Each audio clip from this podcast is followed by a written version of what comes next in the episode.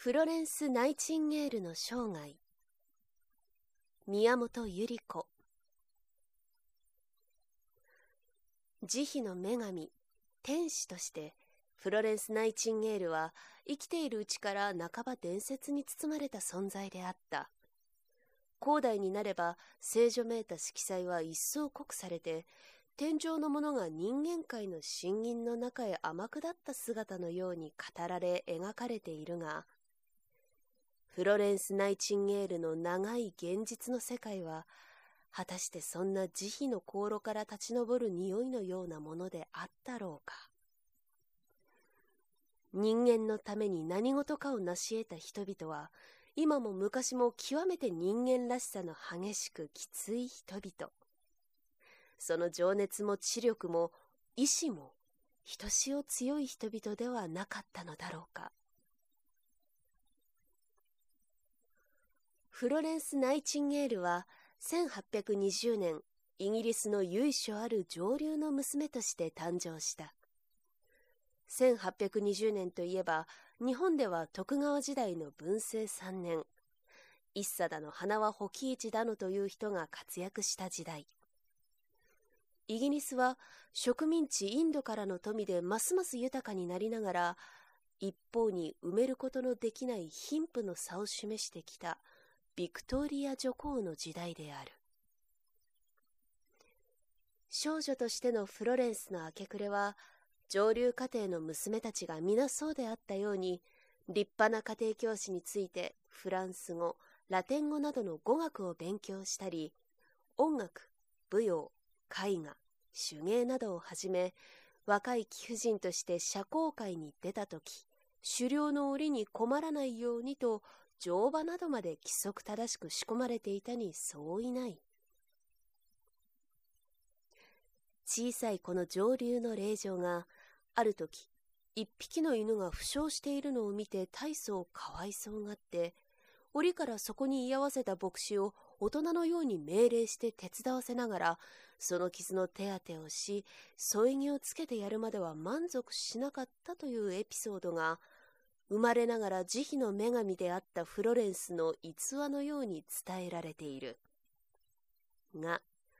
この相話がもし実際あったことなら、本当の面白さは後から粉飾された古典しめいた解釈とは別のところにあると思われる。小さい犬をかわいそうがる心は子供にとって普通と言える自然の感情だけれども、その感情を徹底的に表現して犬の足に添い木をつけるまでやらなければ承知できなかったフロレンスの実際的で行動的な性質こそ彼女の生涯を左右した一つの大特色であったと思う。そしてまたその小さい少女の彼女が牧師を終わりまで手伝わせねばおかなかった独特の人を支配してゆく力。それもやはりこの婦人の生涯を貫いた特徴ある一つの天輪であった。ロンドンの住居は当時社交界の寄り抜きの人々が住んでいたメイフェアにあった。ダービーシアに別邸があり、次第に若い霊場として成長してきたフロレンスの生活は、子供部屋から客間へ、舞踏の広間へと移っていった。どこか気象に独創的なところのある富裕な教養高いこの霊場の周りには当然崇拝者の何人かが動いていたろうしまたどこの社会でも共通なように彼女の両親の社会的な地位により多くの魅惑を感じている青年やその親たちが月並みのお世辞で彼女を取り巻いてもいたであろう。だがフロレンスの両親はやがてこの彩色兼備の我が娘の素振りに少しずつ疑問を抱き始めた。世間では親も娘もそれを唯一の目的として心を砕いている婿選びに興味を持つ素振りもないし、社交界に出たばかりの娘たちを有頂天にさせる過敏な遊楽や交際も、フロレンスはただ生まれ合わせた境遇の義務の一つとしてそれに従っているというだけのように見える。フロレンスの心がそこで満たされていないということは、ふとした折々にフロレンスの表情ににじむ何とも言えない検体の影から十分察しられる。何不自由ない淑女であるフロレンスが求めているものは一体何なのだろう。彼女は自分のうちにまさに燃え立って炎となろうと願っている一つの激しく切ない欲望を感じているのであった。一人の女として自分の全身を打ち込んでやれるような意義のある何事かをしたいという情熱。自分の生涯をその日にとして悔いない仕事、それをこのビクトリア時代の淑女は探し求めて、毎日の生ぬるいしきたりずくめの上流階級の空気の中であえいでいるのであった。何か全身の打ち込めることがやりたい。この願望はおそらく活発な心を持って生まれた千万人の若い女の胸に今日もなお湧きつつある思いではないだろうか。だが、そのうち何人がそういう仕事を自分の行く手に見出すことに成功するだろう。よしんばそれらしいものを見出したとして、果たしてそのうちの幾人が自分の最初の希望を人生の終わりまで貫き通すことができるだろうか。若い婦人にとって何よりの敵である境遇の重荷は、フロレンスの若い首筋にもずっしりとのしかかっているのであった。第一は、彼女が生まれた時代のイギリスの習慣の保守的な重み。第二は、彼女が特に上流の淑女であるという重み。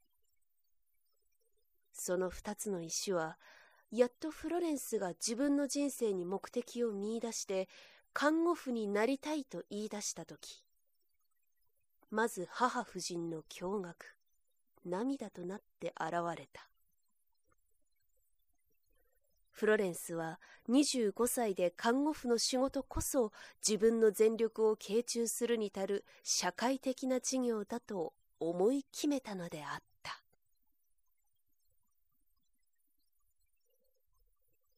19世紀中央のその時代のイギリスで病人の看護をするのが制業であるというような女は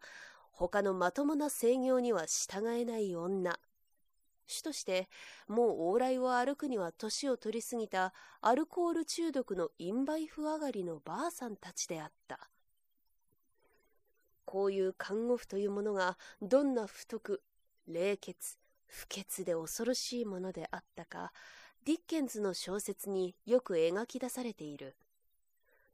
病院の看護婦といえば、風紀の乱れたものという代名詞のように思われていた。手記を帯びないで勤務している者は一人もないという状態であった。他ならぬそういう看護婦の中に入っていこうというのであるから、フロレンスの周囲が共闘したのも、いわば最ものことであったろう。フロレンスの申し出は断然反対された。フロレンスはこの第一歩の挫折を決して自分の生涯の計画の挫折としては受け取らなかった。それから後の8年という歳月は、フロレンスの上流令嬢としての生活の底に恐るべき不屈な努力と実力の蓄積等をはらんで進行した。この表面の挫折に遭うまでのフロレンスは何といっても自分の境遇の条件に縛られている一方であったがこの8年に彼女は不当な精神で自分の境遇の条件を一貫した目的に従わせそのために生かして使っていくという生涯の態度を学んだのであった。この期間にフロレンスは医学調査会の報告や衛生局のパンフレットや病院、孤児院などの遠隔をむさぼり読んだ。ロンドンの社交季節の暇を盗んで貧民学校や救護所の見学をした。両親との贅沢な外国旅行の間に暇を見つけては病院巡りをし、貧民窟巡りをし、ヨーロッパの大都会の病院と貧民窟とで、フロレンスの知らないところはないというくらいになった。ドイツのカイゼルスウェールスト温泉へ母と姉とで投留した時フロレンスは二人の貴婦人たちが入湯や社交に火を消してる間を抜け出して同地の看護婦養成所に3ヶ月以上も滞在したこれこそ彼女の生涯を支配した重大事件であったと興味ある電気作者のリットン・ストレーチーは記録している。同じ頃さらにもう一つの重大事件というべきものがフロレンスの生活をその根から揺り動かした。やがて30歳になろうとしている夫人の強烈な情感が一人の優秀な青年に引きつけられたのであった。フロレンスにとってこの情感の波は全く新しいものでありその激しい生まれつきにふさわしく並々ならない動揺をきたしたらしく見える。当時のしきたりは生粋の上流人であるフロレンスの感情の秩序にも染み込んでいたのであるから彼女にとって恋愛の心は結婚の門に通じている一本道の上だけで自身に向かって承認されるものである。当時の日記にはフロレンスの苦しい心持ちがまざまざと残されている。私には満足を求める知的な性質がある。その満足はあの人から得られる。私には満足を求める情熱的な性質がある。その満足もあの人から得られる。私には満足を要求する道徳的行動的な性質がある。その満足はあの人の生活中には得られない。時には私もともかく情熱的な性質を満足させようと考えないでもないがしかしフロレンスは自分の本心を知っている。そういう自分の心がある時自分に涙をこぼさせるものであったとしてもやはり私の現在の生活の延長と誇張とに釘付けにされ、自分にとって真実な豊かな生活を築く好機会を永久に一死去ることはとてもできないと分かっている。フロレンスは苦しくても本心の恋に従わずにはいられない。彼女はその青年との結婚を断念することで自分の愛の火の上にも蓋を着せてしまった。これほどまでに人生的な待望に身を焦がす一人の成熟しきった女性にとって活動の機会を与えられず過ぎていく日々はいかに苦悩そのものであったかは彼女の正直な次の告白が語っている。人生31年。好ましいと思われるものは死ばかりである。と。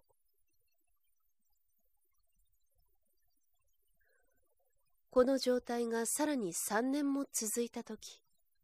フロレンスの周囲はごくありふれた考えからいくらかずつ彼女に自由を許し始めた。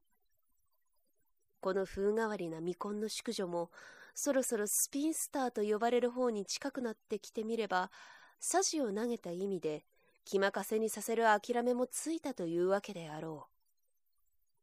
フロレンスは、ついにロンドンの医者街、ハーレー街にある私立の慈善病院の監督となることができたのである。それにしても、フロレンスはなぜそのような執着を持って社会衛生に関係した仕事などに情熱を感じたのであろうか。無責任な幾多の電気車はここであの犬の相和を思い出しナイチンゲール城の天使の心を描き出すのであるが現実はもっと強力複雑な動機を時代の空気として持っていた。その事実は私たちにとって真面目に理解されなければならない。フロレンスが物心づいて世の中を眺め始めた1845、6年代は、イギリスがビクトリア女皇の統治のもとに、近代社会として未曾有の発展を遂げた画期的な時代であった。商工業の急激な進歩産業界全面の革新は一方に大英国の富を積み上げていくと一緒にその大都会の他の一方に猛烈な勢いで貧民窟と休民員の無力な活動と犯罪率の上昇等を生み出した歴史的な一時代であった。心あるイギリス人はこのふとヒントの新しい社会資産の杖に無関心でいられず広がる犯罪流行病から自分の家族を安全にあらせようと願えば勢い都市の衛生都市の施設というものを議会の問題とせずにはいられなかった。文学の世界で写実主義が起こってディッケンズが現れロンドンの仮想の生活の悲惨を描いたのがこの時代であった。作家例が虚栄の位置ペンデニスニューコム一家などで当時上流を占めた投資家貴族の生活を辛辣に描き出したのもこの時代であった。ロシアではツルゲーネフが良人日記から引き続きその時代の若いロシアの青年男女の姿をその前夜処女地などに描いた時代である。より良い社会への願望研究行動が空想的であった前世紀の理想社会への憧れから科学的な社会主義の方向に高まりつつ世界の卓抜な才能と思想とを方向づけていた巨大な一時代であった。たとえ淑女らしさという金縛りを身に受けてはいてもその時代の先進国であったイギリス生まれの知識婦人であったフロレンス・ナイチンゲールが社会衛生道徳改善の事業にその規模の大きい現実的な勢力の対象を見出したということは決して不思議ではなかったのであった。ハーレー街の慈善病院監督となった翌年34歳のフロレンス・ナイチンゲールがついにその渾身の力を傾けて遂行すべき仕事が起こった。1853年に英ロのトルコ分割を目的とするクリミア戦争が起こった。この戦役におけるイギリス負傷兵の状況の賛美がしばしば議会の問題となり世界の注目がそこに集められた。この時代まだ地形の行われていたイギリス陸軍の兵士がクリミア戦争で傷つき運ばれてゆくスクータリーの陸軍病院という名は有識の人々の間に地獄の別名となったシドニー・ハーバートという時の大臣の一人が、この時思い出したのは、フロレンス・ナイチンゲールの存在であった。彼は、フロレンスこそ、この場合に何事かを成し得る夫人であるとして、招きの手紙を送った。折から、ナイチンゲールの心にひらめいていた計画も、符号を合してまさにそのことであった。フロレンスが2人の親友と38人の看護婦を率いて1週間のうちにロンドンを立ってトルコのスクータリーに到着したのは1854年の11月であったこのクリミア戦争にはトルストイが一士官としてロシア軍に加わっておりセパストーポリに着いた第一歩に負傷者の哀れなありさまに激しく心を動かされたのが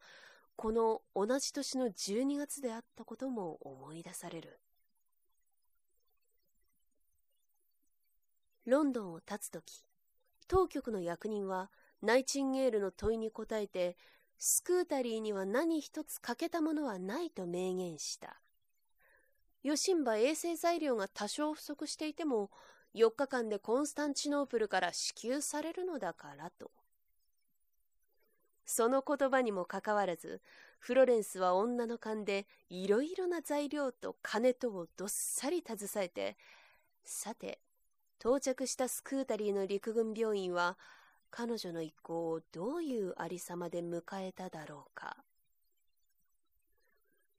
巨大なバラック建ての廊下や大きい病室にはありとあらゆる欠乏、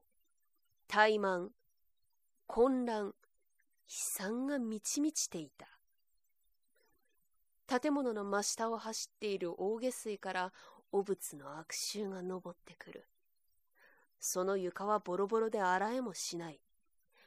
壁には陣合が厚くこびりついて、寝台は4マイルもぎっしり詰められていた。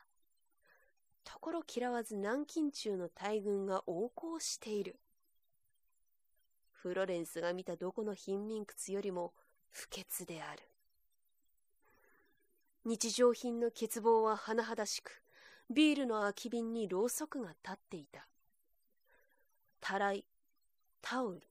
シャボン、ほうき、盆、皿、ナイフ、フォーク、スプーンなどという必需品さえなかった。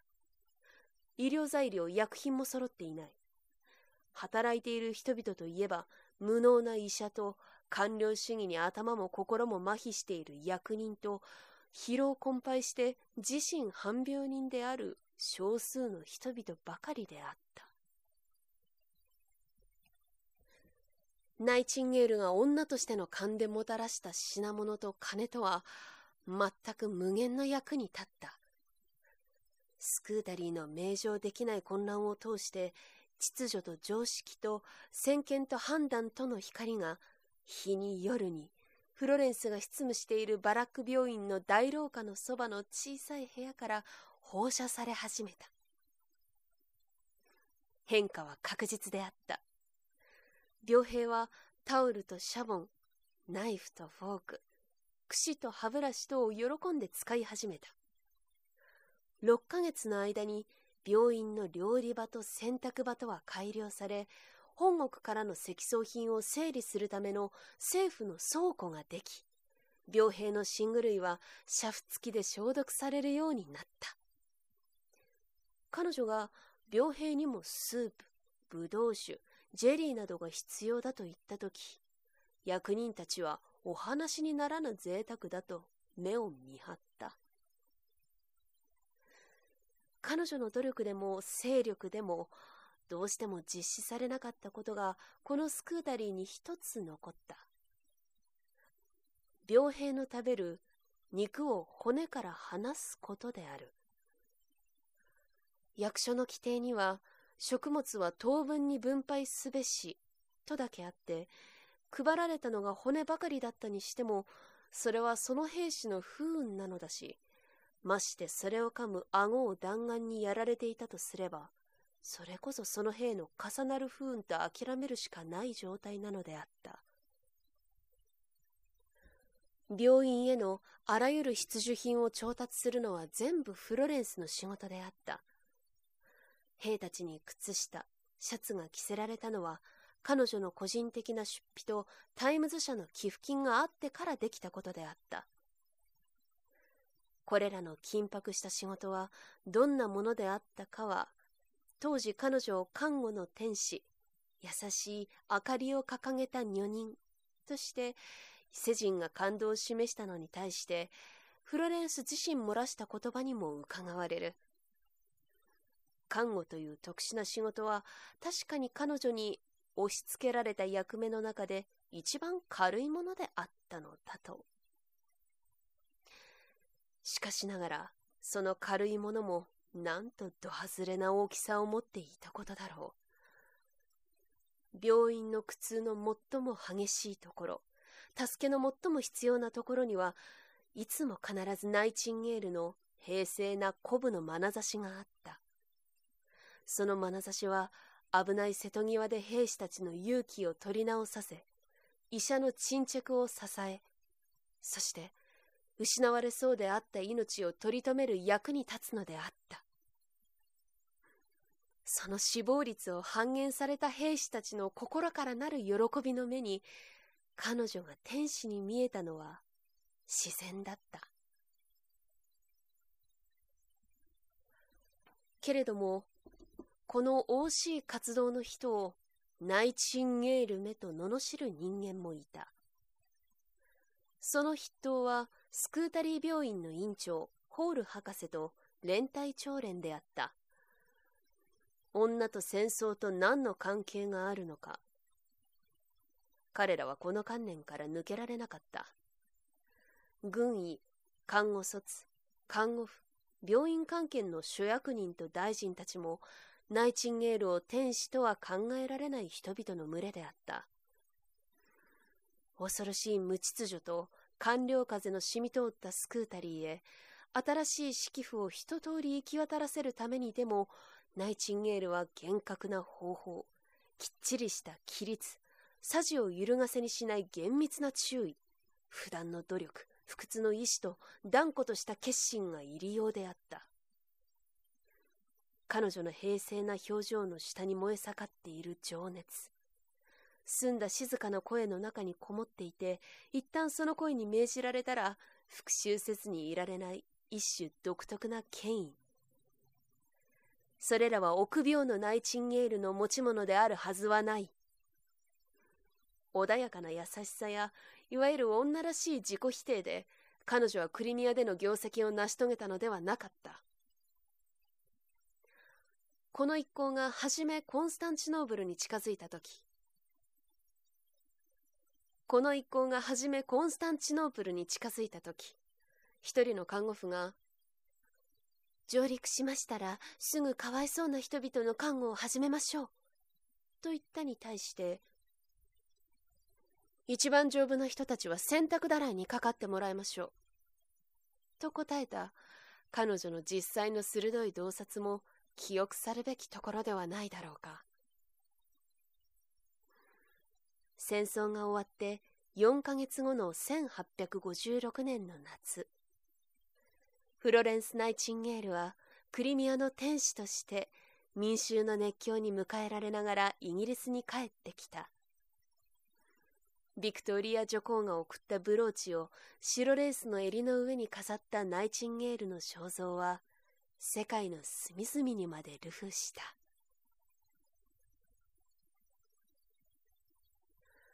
世間的な名声はクリミアでの英雄的な行為の記憶によって世の人々の間に生きた。が、それから後の30年間にナイチンゲールがほとんど長椅子の上に寝たきりで完成したことの意義こそはさらに重大であった。ナイチンゲールにとってクリミアでの成果は彼女の経歴の有益な踏み石に過ぎずそれは世界を働かせるための手こ台であった。クリミアでの激浪ですっかり健康を害してイギリスに着いた彼女は、心臓衰弱に襲われ、絶えず気絶の発作と全身の衰弱に悩まされた。医師は極力静養を求める。ナイチンゲールにとってどうして今休養などをとっていられよう。今こそ好機が到来したのだ。鉄は熱いうちにこそ打つべきだ。長椅子の上であえぎながら、彼女は報告を読み、手紙を口述し、新規更新の合間には熱病的な冗談を飛ばした。ナイチンゲールは、イギリスの陸軍病院の全組織の改善という大計画に疲れているのであった。自分の体のままにならないフロレンスは、間もなく自分の周囲に献身的な人々の小さい群れを持った。最も重要なのは、後に陸軍大臣となったシドニー・ハーバートとその夫人とであった。極めて柔軟で同情に富む天質を持って生まれ、したがってその時代の人間性を強調する息吹にも感じやすかったシドニー・ハーバートは、フロレンスの指揮と指導の性質に引き寄せられ、公共の目的のためには全く献身的な独特な友情を保った。その他、このグループの中には、ハリー・バーネー教があり、詩人のクラフがおり、クリミアへも一緒に行った名おばさんもあった。そして、30年以上彼女の最も緊密な秘書として働いたサザーランド博士があった。当時の社会が夫人の登場を許していなかったあらゆる政治的関係、役所関係の間へ、ナイチンゲールは彼女のあらゆる条件を活用して、ハーバートを動かし、バーネー教を活動させた。ナイチンゲールに役立とうとして仕事を始めたこれらの人々は、やがて真剣にその能力と忍耐との極限まで彼女のためには傾け尽くさなければならないことを知った。寝台の上に真っ青になって息を切らしながら、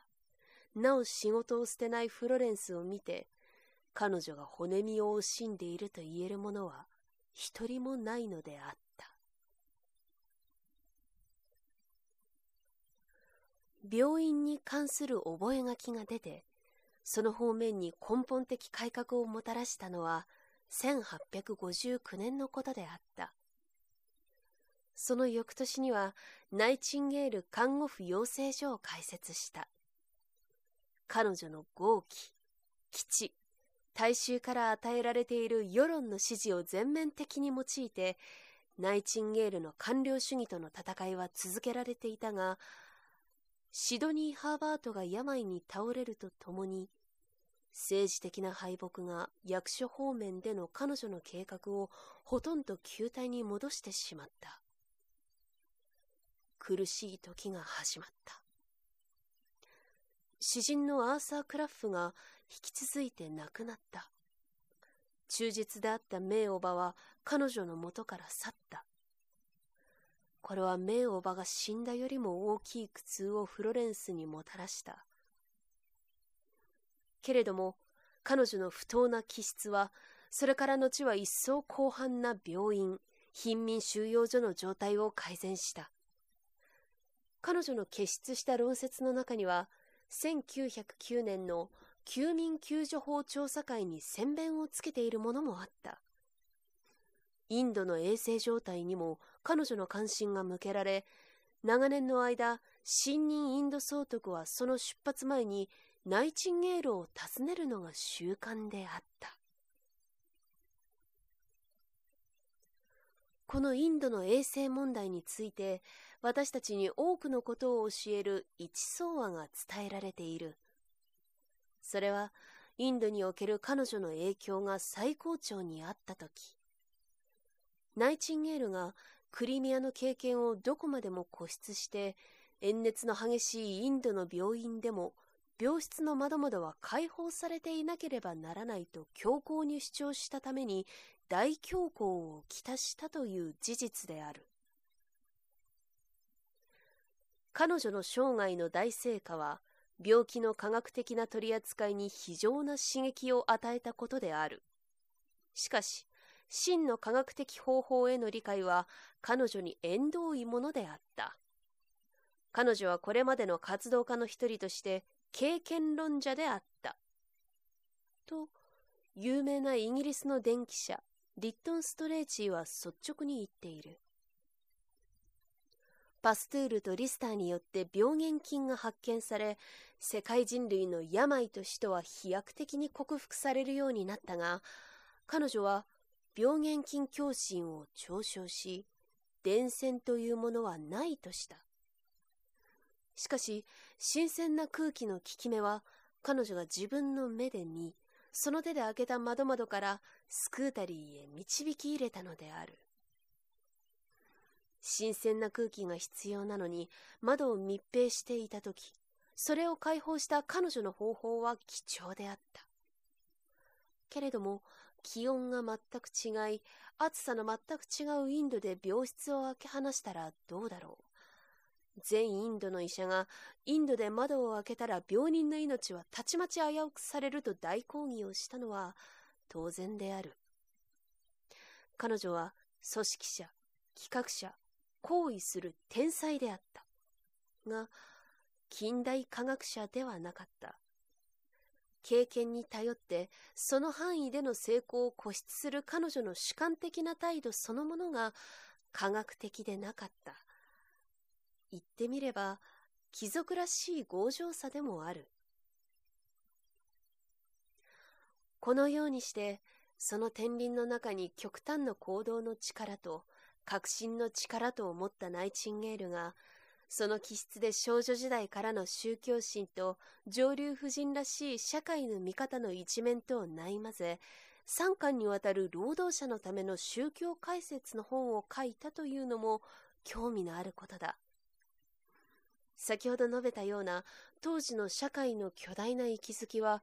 ビクトリア時代の淑女の活動的な勢力を社会改善へ向けさせたのであったが、その社会の悪の起源を究明する段になると、ナイチンゲールはスープを飲むにはサジがいると考えて、それを手に入れたと同様の解釈をしている。彼女によれば、神は全知全能であるから、ただ一つであるその神と同じものをいくつも作れない。ために神は常に完全でないものをこの世に作らなければならない。というのが論旨であった。この本をナイチンゲールから寄贈されたジョン・スティアート・ミルが、この本を手にした労働者と同様に、彼女の理屈はよく納得されないと言ったとき、40歳に達していたフロレンスはさも意外な面持ちであった。社会における悪の起源は神が完全であるからではない。社会全般の生活の安定のために働くべき生産の手段、工場や機械などがそれを所有している少数の人々の利益のためだけに運転されて、労働者は一生ただ日々を生きていくための賃金しか支払われていないという近代資本主義の生産、経済の方法こそ社会薬の起源である。イギリスでもロバート・オーエンがこの点に注目し、フリードリヒ・エンゲルスはフロレンスがスクータリーに着いた1854年の10年前にイギリス労働階級の状態について詳細、正確、生々しい記録を表しているのである。しかも、この奇妙な本の中で、フロレンス・ナイチンゲールは、時々宗教の議論も、労働者の問題も忘れて、当時の上流婦人の地位や家庭生活の虚偽、結婚の欺瞞と飲酒の無意味さ等を通話している。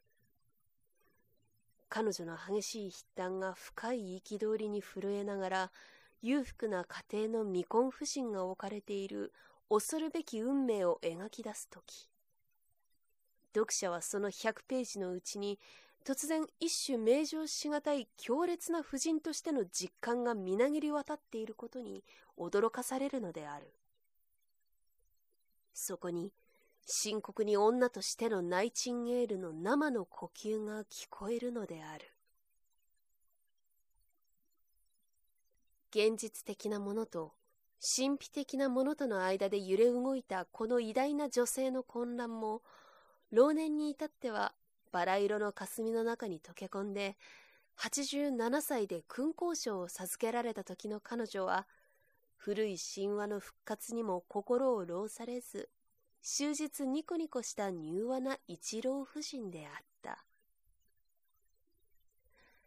鋼鉄がついに和らげられて、その90年の生涯を終わったのは、1910年であった。